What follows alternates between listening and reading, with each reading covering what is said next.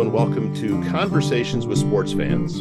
I'm your host, Doug Hill, and in this episode, I'm pleased to be joined by retired high school math teacher and former paralegal, Pam Forton. Happily married to her husband, Rick, for 45 years, Pam has been a sports fan for much longer than even that. She still includes ESPN Sports Center, Around the Horn, and Pardon the Interruption as part of her daily routine whenever possible. We look forward to learning about her story as a sports fan. Pam, welcome to Conversations with Sports Fans. Good morning, Doug. Thanks for having me. I'm excited about this. For our listeners out there, Pam and I have known each other for approximately 8 days right now, and it happened to be a little coincidence that we even got to know each other, but it sounds like Pam has a rich history of being a sports fan. So I'm going to dive right in. And Pam, what are some of your earliest recollections of being a sports fan? Well, in our household, it was always from the women. The earliest thing I remember is my grandmother, who was a very imposing German tall lady, but she loved the Detroit Tigers. So whenever the Tigers were on, she'd be sitting there with her transistor radio, because back in those days, that's all we had. And you had hell to pay if you interrupted her game. So we didn't do that. She, like I said, big Tigers fan. My mom was even more so. My dad hated sports, never watched anything, never did anything like that. But my mom was crazy for, in particular, college basketball. She would stay up all hours of the night to watch West Coast games. And she watched Wimbledon every year. And I just remember her always having sports on. And my dad never, ever, ever watched sports. So in my household, it was always about the ladies and their sports. So that's kind of where I guess I come by it naturally from my mom and my grandma. Huh. Tell me about the era that your grandma would have been a Tigers fan. What time period are we talking about that you remember at least? It would have been the late 50s. Okay. Because I don't remember my grandfather, and he died, I think, when I was 4. So it must have been about that time. I must have been 5, so late 50s. And like I said, transistor radio was the only way to go. I don't even remember having a TV, so I'm not sure that was there at that time. And I don't really remember the names. Like, I don't remember her talking about any players in particular. I just remember that was her thing, and you dare not interrupt her during a Tiger game. And my mom was kind of like that when it came to basketball. Oh, if Isiah Thomas was playing basketball, and this was when he was playing, in college and that, she would shut you down very, very quickly. You did not interrupt their sports. Yeah, it's interesting you mentioned Isiah Thomas in college. He went to Indiana University, and I'm a Hoosier native. Ah. And my grandmother was the same way with Indiana Hoosier basketball. She was, born and raised in Indiana, and when the Hoosiers were on, you knew that you needed to give her a very wide berth because she was going to be committed for a couple of hours to tuning in or listening on the radio, whatever it happened to be. But that was her thing, that she would lock in for that moment in time a couple of times a week during the season. It was really weird. Yeah. I don't remember why my mom was so, I don't know how she got so tuned into basketball. I did have an older brother who played basketball, so I don't know if it came from that. My brother was about 10 years older than I was. So I remember him playing basketball all the time, and whether it came from him playing or what. But like I said, college basketball, she didn't like pro basketball that much. She didn't like the game, she said. She really liked the college game. And like I said, I just remember being up at 1 o'clock in the morning catching West Coast games, which is why I do not know. Crazy. So she had no real allegiance to any university that you can recall? No, other than Isiah Thomas. No, she had real allegiance to him, but other than that, no specific. She just really loved the college game. So yeah, it was weird. Huh. I want to revisit one more thing with your grandmother. You referenced her being a rather imposing German person. Mm-hmm. Was she born in Germany, or was she born here in the States? I'm trying to kind of ascertain how she might have come to be a baseball fan, because I'm always intrigued by that. No, she was born here in the States. I'm not sure about my grandfather. I mean, they had very German names. I mean, it was Augustus and Julia Kordekrass. So, I mean, very, very German. And I just remember her being very strict and always living in the same little house. But I really don't know much about her before that. Like I said, I know she was born here in the U.S., but that's about all I really know. My grandmother was very, very closed mouth. I mean, she just didn't talk much, like I said, very strict, hardly ever smiled, just very, very strict woman, and so, it wasn't the kind of thing where you'd ask her a lot of questions, because she wasn't that type of person. You weren't likely to get a lot of answers, is what you're saying. No, one word answers would probably be about it. Yeah. And we didn't touch on this, but you are in the Traverse City area, I know now. Uh-huh. Has your family been always from the state of Michigan or the Metro Detroit area, or have they been outstate, someplace up north? No, my family, both sides of my family, have pretty much lived here. Both sides of the family were farmers. So I grew up in Leelanau County, which is, big farming community. My grandmother had a cherry orchard. On my mom's side, they had a potato farm. So yeah, they've always lived here for as long as, well, for a couple hundred years anyway. Yeah. I know one of my great-great-grandparents came over from Ireland, is the story anyway. I don't know how much truth there is to it. But other than that, like I said, yeah, they've been here for a long time. Okay. Always in the Traverse City area too. We never, I've lived here my whole life. My husband is a native. It's unusual up here, but yeah, we're both natives. Which makes it, I guess that lends a little more insight into why your mom maybe didn't have any allegiance to any university in particular, because, Michigan State is a couple of hours away. The University of Michigan is a little further than that even. So, she's kind of just playing the field and seeing what's out there. Well, that and until I went to college, there was nobody in my family who had gone to college. So, I mean, that just wasn't even thought about. So no, she, I remember over the years her talking about Michigan and Michigan State, but no real allegiance to either one. That's just not, wasn't in her mindset. Now, me, on the other hand, I definitely have a preference, but maybe we should not go there. No, whatever you want to talk about is fine by me. But you referenced the first in your family to go to college. Yes. Where did you go? Where did you go to school? Well, I started here at Northwestern Michigan College when I was, 20 or so. And then I kind of had to give it up for a while. I had a family, and I went back to school after my son was born, my son's 32 now. So when he was probably 3, I went back to school. I went back to school to be a paralegal. And then after that, I did that for about 15 years. And then I decided in my mid 40s that it was time to do something different. And that's when I decided to become a teacher.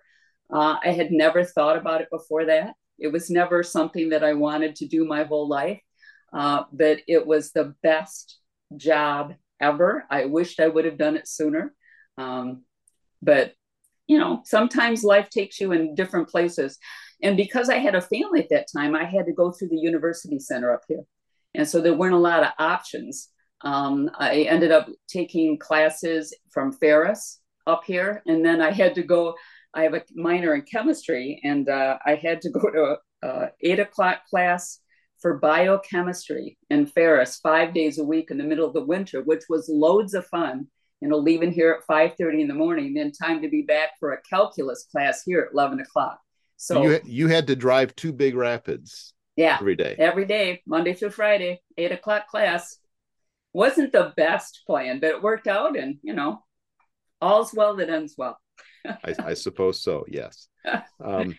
So talk to me a little bit about, your earlier interest in sports, you referenced, you know, kind of getting the bug from your grandmother and your mom. What are some of your earlier recollections of your own experiences, would you say? Well, I grew up before Title IX. Mm-hmm. Title IX, I think, was in the year I graduated from high school. And so in school, there wasn't a lot of options. I mean, you played intramural basketball, or, you know, you could be a cheerleader, but there wasn't really a lot of options. I do remember playing, we had a summer league, softball league that I played on in my, you know, my early years, which might be one of the reasons why I still love baseball to this day. It's still one of my favorite sports to watch. To me, it's just relaxing. But other than that, there wasn't a lot of things available. So playing softball, and then in my early 20s, I started coaching, and I coached girls softball for a couple of years. And then when my daughter and son got into school, I ended up coaching every elementary sport you can think of. I coached boys and girls basketball. I coached track. I coached volleyball. I coached volleyball in middle school. I've always loved sports of any kind. I love the fact that you have to push yourself, you know, that you see all these people working so hard to do something really, really well. And I've just always, you know, been a, you know, big admirer of people who could do all those things. So other than that, I remember playing volleyball a little bit when I was younger with my mom, you know, at the local school, but there just wasn't that many options available when I was growing up. Yeah. And I mean, as you referenced, we're, I think 50 years now out from Title IX. Is that right? Yeah, 72, I believe. Yeah. So, yeah. I mean, how have you seen your interest in sports change through the years now that there are more offerings or more opportunities to be able to be a spectator to watch women's sports? Yeah. Absolutely, because one of the earlier things I do remember, I've always been fascinated by the Olympics. And I remember watching the 64 Olympics for the first time. I even still have scrapbooks from the 64 and 68 Olympics, because that's the first time I saw, you know, a lot of different sports, and the first time that I saw women in sports. You know, in the wintertime, it was always, you know, ice skating and that kind of thing. But for summer Olympics, it was track and field, which still to this day is one of my favorite things to watch. I spent this last weekend watching the U.S. championships, you know, in Oregon. I love track and field. I wished I would have been able to do those kinds of things, but that was never an option. So, you know, seeing the Olympics for the first time, you know, things opened up that I'd never, ever seen before. I just wasn't surrounded by it up here. And so that's kind of where I got my first, I think, introduction to lots of other sports, and maybe why, you know, to this day, I love so many different sports. I watch a lot of different ones. The only one, you know, car racing, I'm not real big on, you know, I mean, how many times can you watch somebody go around in a circle, or oval, I guess, to be more exact. But other than that, I watch just about every kind of sports there is. Well, yeah. I mean, I learned of your interest in sports, you know, rather ironically at an event we were both at recently. And I think you started your speech at the time by talking about getting up early and trying to watch Wimbledon, but there was rain delays or whatever. So there were no matches to be seen. Exactly. So you turned your attention to the Tour de France instead.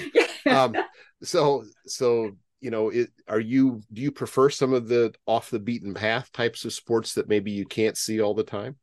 Well, I don't know. I really truly think I like to watch everything. I'm just not, you know, this week has been a bad week for sports watching, because right now we're kind of in the middle of stuff. And then with the, you know, the baseball all-star game, you know, there wasn't any games on unless you're watching the summer basketball league. It's been a bad week for sports. There's just not much happening. You know, so the Tour de France has been on, and Wimbledon's been on. So I, you know, been watching that. I feel really, really badly that Chris Eubanks lost yesterday. I was really hoping to get an American guy in there, because we haven't had one in, you know, like 20 years or close to it. So yeah, really, I'm just, it's about what's on, you know. I look, one of the things I do when I turn on the TV is I go right to the sports thing and see what's on today, you know. And there's some things I always watch out for, you know, like the U.S. Swimming Championships a couple of weeks ago. I made sure I found that. I mean, I even have one streaming service just to make sure I can see some of those things, because it really makes me mad that I can't see it on regular TV anymore. So I have to pay extra, you know, to find like, you know, certain things, including Tigers games now. I mean, I watch every day that a Tiger game's on, I watch it. And now I have to watch it like on, you know, Peacock or something once in a while, which is a little aggravating, but, yeah, I'm still a hardcore Tigers fan, just like my grandma was. I don't know why, because, you know, as we all know, they haven't done much in quite a while, but I still watch them every day. Well, you referenced the fact, I think I heard you say earlier, that you find the sport to be somewhat relaxing. Yeah, I do. Can you go into a little more detail about that? Because I think I probably feel the same way, but I'd love to hear your perspective on it. Well, part of it, my son started playing sports at a very early age. He was very gifted for his age. He played, you know, baseball, you know, t-ball. I remember t-ball being, you know, one of the first times I spent a lot of time watching it. And I remember one play, he made a triple play. And it's because no one else knew what they were doing out there, except for my son, who knew all about baseball because we watched it all the time. He played soccer, travel soccer. He played travel baseball. He did all of that. But baseball to me was, you know, you take your lawn chair, you take your cooler, and you're just sitting there on a nice afternoon, typically, you know, and it's just a nice day. Where with soccer, it was like, it was always cold and snowy and rainy first thing in the morning. So I don't have real good feelings about watching soccer games, but baseball was just, you know, it was just a nice way to spend a couple of hours. And I still feel that way. We've got tickets. We're going to 2 weeks from now, we're going to see a couple of Tiger games. And then we're going to go to see the Columbus Clippers, because we also like to go to a lot of AAA and AA parks as well. That's how we spend our vacations. Sad, but true. Going all around. You know, we've been to the Colonels in Iowa. You know, we go to Toledo Mud Hens all the time. It's just a nice way to spend an afternoon or an evening. It's, you know, I love going to the ballpark. And you've been married for 45 years, so I'm assuming that Rick is okay with all of this. Is he a fan as well? He is. He doesn't watch as much sports as I do. In fact, we still have a running joke where, I don't know, 2 years ago, there was something on about Freddie Freeman. And he goes, well, who the heck is Freddie Freeman? I'm thinking, how do you not know who Freddie Freeman is? So every time now when we see him, I always go, Freddie who? He doesn't watch as much as I do. Part of it because he's still working. Sure. You know, and but he never has watched as much as I do. I don't have great sleep habits. I'll wake up in the middle of the night and turn on the TV and watch stuff, you know. So yeah, he loves sports too. He just doesn't pay quite as much attention to it as I do. But yeah, that's okay. So tell me, I'm intrigued by the minor league travels. Tell me about some of the places that you've been to and some of the. I don't want to necessarily talk about, I mean, if there were players that you saw before they were, you know, big leaguers and maybe stars, great, but more about just the venues and the experiences and some of these, you know, more of a community type of a ball field. Absolutely. Yeah. Well, because, you know, we have a Pit Spitters here in Traverse City, which we go see a few times a year. But one of my favorites is we went to see the Iowa Colonels in Iowa. I think it was Iowa City, Iowa. And we're just sitting there, and I didn't know any of the players. We didn't know any of the players. And all of a sudden, my husband says, isn't that Lance Parrish? And he was the coach for the Iowa Colonels or whatever. So, you know, just odd things like that.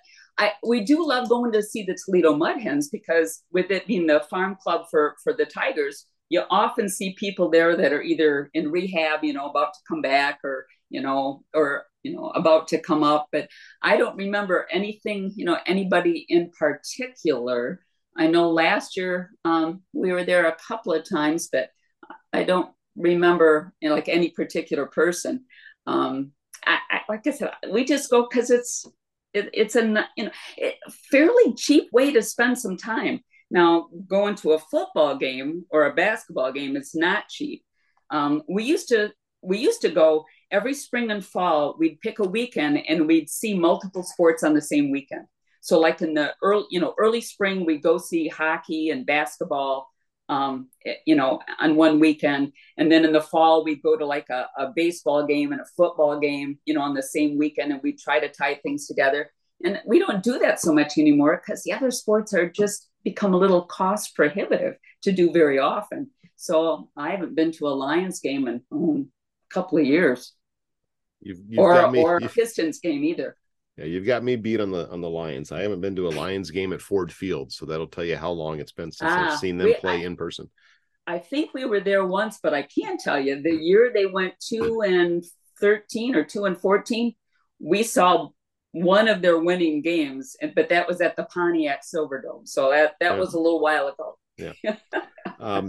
Okay, we have to revisit the team that you have in your hometown there of Traverse City, the Pit Spitters, which I think is probably cherry pits, right? Okay. Yeah. Yeah. One of the all-time great nicknames. But is that now is it an independent league team, or is that college? In the Northwoods League, and it's made up of college players, which really makes it kind of a neat game because you can tell these are all guys who really, really want to play. And it's fun to watch. They used to be the Beach Bums. That's right. Yeah. Before they were the Pit Spitters, but then it was sold, and it's a great ballpark. And what's nice about those small games, it's very family oriented. There's always lots of kids and games, and they let kids run the bases, and they do goofy things. It's just, like I said, it's just a fun, nice way to spend an evening. And they always do fun things like, I just got an email where they're going to have a teacher's night next month, so they give, cheaper tickets to anybody who's an educator.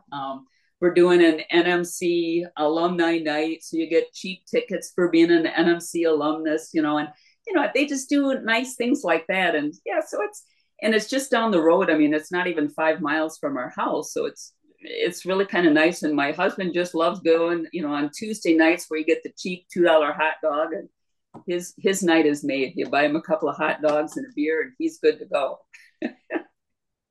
And yeah, I think because of the package I have with Hulu, I believe I'm able to see Northwoods League's games. So I know I've seen some Kenosha and some Grand Forks and other teams. I don't know if I've seen the Pit Spitters yet, but I'll have to keep an eye out for them. Well, it was interesting. One night at the RA, when I was awake at 3:00 in the morning and I'm looking around the channels, I found a Northwoods game, and it was the Pit Spitters, but I only got to see the last inning, and they lost 3-0. So there you go. But I didn't even know they were on TV. So that was news to me. Yeah. Now coming from northern part of Michigan, it was certainly an all-day adventure to go to a major sporting event in the Detroit area. What was that first experience that you had coming to something? Do you remember when that might have been or what that experience was like? I know it wasn't when I was a kid, because like I said, my parents never, we never went to any of those kinds of things. So it would have been after I was married. And I'm pretty sure it was one of those weekends where we went to a baseball game and a football game. So it must have been in the fall. So we'd go like to a Tigers game on Saturday and then go to a Lions game on Sunday. I do remember one of the first times, took our daughter, and how they have beforehand, you can, get, autographs from the, the team and stuff. And Holly runs over there, to get an autograph, and she falls down, and who should help her up but Kirk Gibson. So that's still one of the highlights of her life. I wished I would have been there to see it, but I didn't, but she did get his autograph. So that's still one of the things she remembers, is being lifted up off the ground by Kirk Gibson when she fell down. Yeah. Would that have been at the old Tiger Stadium, or would that have been at Comerica Park, Tiger Stadium? Oh no, it would have been the old Tiger Stadium. You betcha. Yeah. You are uniquely situated, like right across the lake actually from Green Bay. What is it? Is it Lions country in Traverse City, or are there a fair number of Packer fans up there as well? There's a few Packers fans, but primarily still Lions. If you go much farther north, though, and for sure if you go to the UP, oh, yeah, it's definitely Packers. But we don't talk about them. But we don't get over, like, we've gone to, you know, Milwaukee games, baseball games. We've never gone to a Packers game. You know, like I said, we tend to make the circuit. We've been to Chicago a number of times for games. In fact, we went to Wrigley Field the year that Mark McGuire and Sammy Sosa were pitted against each other for the home run. We happened to see one of their games, had a lousy seat behind an obstructed pole or whatever. But I still remember that game in particular because I've never felt so much electricity as there was at that. I mean, the excitement at the time for those two going at it, you know, for the, you know, home run title. And I remember that day they went combined 0-for-7. So it wasn't, you know, it wasn't the highlight, but I just remember I've never been in a stadium where there was that much excitement about something to see those two, you know, playing against each other. It was really very cool. Yeah. I mean, there's nothing like being able to be at a live event like that when there's anything really, I guess, on the line or something of, you know, building importance, whether it be a playoff run, right, or, you know, a record. You know, I wasn't able to get down to any of the games in Detroit when Cabrera was pursuing both 3,000 hits or 500 homers. I know. But I did have friends who went, and they said it was that same type of an environment. I was able to see McGuire in Milwaukee that year. I got tickets thinking, you know, late in September that maybe this would be the time, but he had already passed the record, but we did see him hit a home run. So it was kind of cool. Oh, good.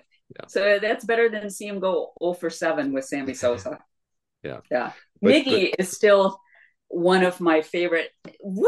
Don't you just love the joy that man has in playing baseball? I mean, he just looked like he has a good time. He's smiling, you know, even now when he's, you know, only plays every other game or whatever. I wish everybody had a chance to have that kind of joy in doing what they're doing, but I love Miggy. It's going to be sad to see him go after the end of this year. Yeah, I miss him at first base, where he would always have a lot of fun with the runners whenever they would make their way over to first base. Yeah, all the conversations, and you see him razzing each other, and, you know, yeah, like I said, he's got real love for the game, which is really, really neat to see. Yeah. So what do you still hope to see or experience? I know that sports travel is something that you do on occasion, but what is out there for you to still get to, Pam? Well, I would love to go to the Olympics. My husband happened to have been in the army in Germany in 1972 during the Olympics. And so he saw the Olympics there, which was, you know, kind of an awful experience. Yeah. Yeah. But I'd give anything. If I, you know, win the lottery, I'm going to the Olympics. I know Paris next year. I'd love to go to Paris next year for the Summer Olympics. Like I said, I love track and field. I would love to go to the U.S. National Championships of track and field someday. I really wanted to go this year, but I knew it wasn't going to happen. So those are kinds of things I'd still like to see and do. I'd love to see the Tigers actually, you know, get better. I just keep, you know, I have such hope for them every time. You know, I think, you know, today they're going to do it, and then they get within 2 outs of winning the game, and then something goes awry. You know, I still have high hopes. I know there's people who think I'm an idiot for still thinking that, you know, there's some hope there, but they've got a good young team. So I'd love to see them do something. Football, I'm not as enamored by anymore, although I think Dan Campbell, there's some things that could happen there.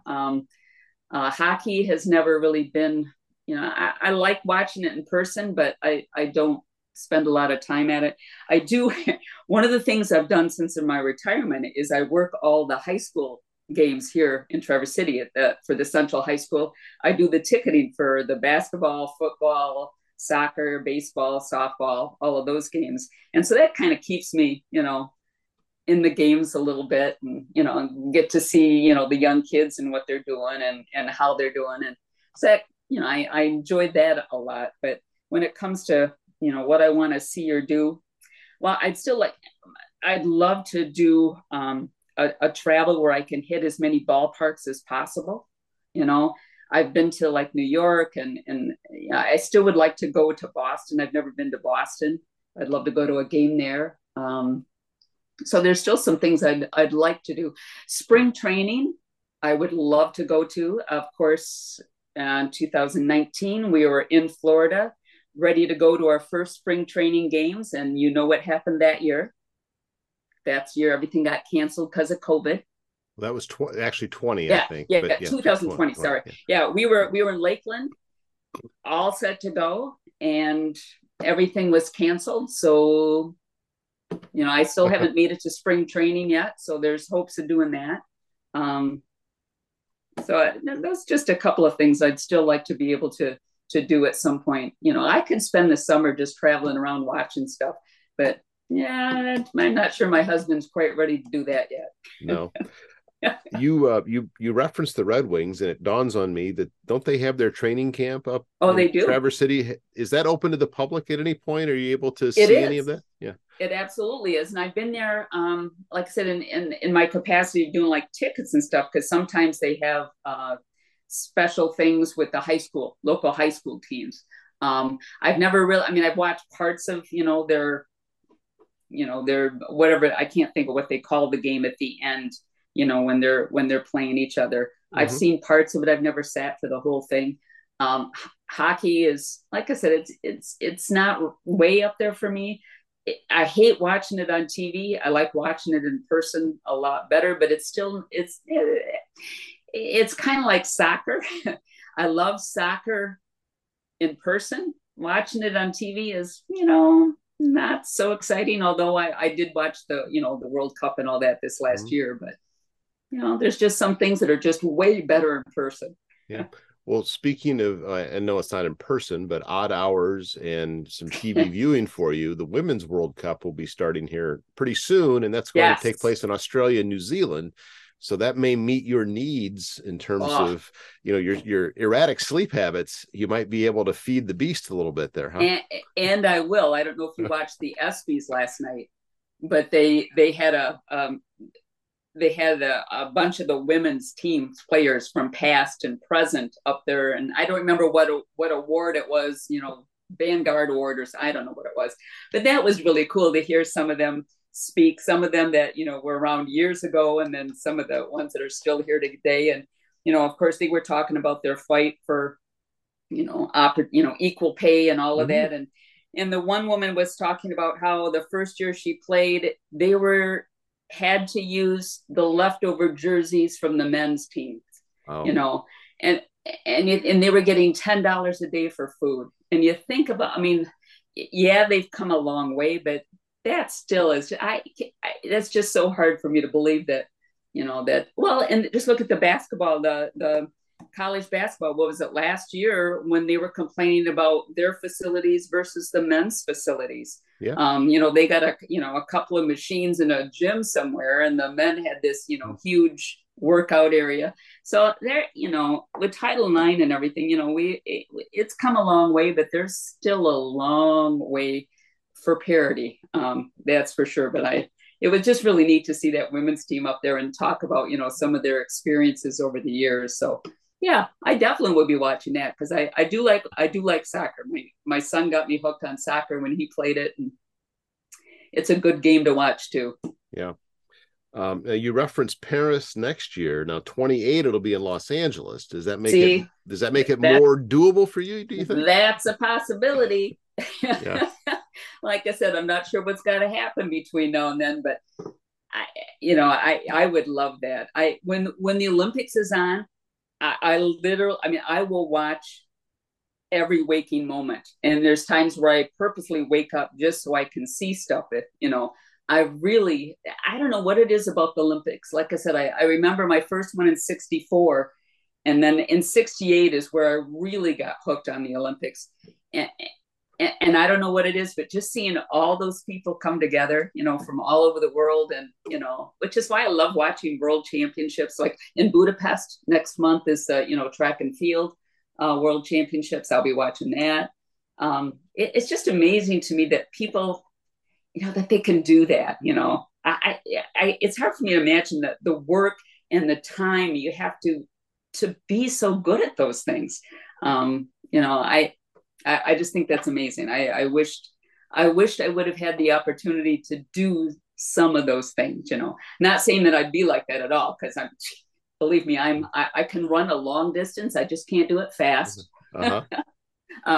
But the work ethic that those people have and the drive they have, it's just, I just find it amazing and awe inspiring. Yeah. And I mean, you referenced 64 and 68. I'm too young to remember any of those in person. But I recall that 68, you referenced 72 and some of the tragedy that occurred there. Yeah. But 68 was not without controversy with the track athletes from the American men's team and the protests on the podium. And the raising of their fists. Yeah. But in Mexico City. Anything that stands out from either of those two Olympiads that really captivated you at that, you know, I guess, you know. Well, one was, and I don't even know if you know, Jean-Claude Keighley. Yeah, in the 68 Olympics, you know, skiing, which, you know, living up here in the north, you would think that I'd be a skier, but I've like skied once or twice in my entire life, and no thank you.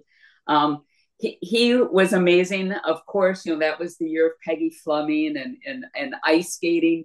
I remember our house was a mile to the nearest elementary school, and they had an ice skating rink. And I remember I'd watch, you know, ice skating, and then I'd, you know, walk, you know, a mile with my ice skates down to the ice skating rink to go ice skating and envision myself. But believe me, I can't do any of that stuff. Could never do a jump. Can't do any of that stuff. But in 64, the only thing I remember about 64, because I would have been just barely 10, I just remember that was the year that there had been a plane crash that killed a number of athletes. And I can't even remember exactly what the sport was, if it was even summer or winter. It's just kind of a vague recollection in my mind right now. My memory's not what it used to be. I remember a plane crash that killed a number of athletes that would have been at the 64 Olympics. I wish I could remember what the whole story was, but I don't remember. And of course I do the 72. Absolutely. I remember watching it on TV and watching, you know, everything happen with the, you know, Israeli athletes. And what my husband remembers most from that time, that particular Olympics, was he was at the basketball game where U.S. played Russia, where like every time you thought U.S. won, we got to add 2 more minutes, or we got to do this. And he was there for that game. And he said it was the worst travesty, you know, he's ever seen, you know. So that's what he remembers most about that one. I don't know what it is, but bringing all those athletes together, and you love seeing athletes, you know, from some, you know, like they're the only 2 athletes from this entire country, you know, and they're there, and it's, like I said, how cool was that? Yeah, I mean, it really is. It is a spectacle. I'm somewhat discouraged with how, you know, commercialized it has become. It is, you know, way different than, you know, we're talking about 64, 68, 72, and even for me, 1980. And my wife and I were able to visit Lake Placid a few years ago to see how, you know, and there's no way that a town or a community that size could ever host an Olympiad again because of how massive it has become. Well, how costly it is. And then you see what happens to some of those places, you know, a year or 2 later, and you've got buildings that now are no longer used for anything. And that, it just seems like what a waste of money, you know, in some of those places. It kind of loses the whole point of athletics, and the fact that you're supposed to be bringing people together to, you know, to do their best, and, you know, all that. And then you've got all that commercialism and millions and millions and millions of dollars being spent and wasted in a lot of respects. But that's such is the world these days.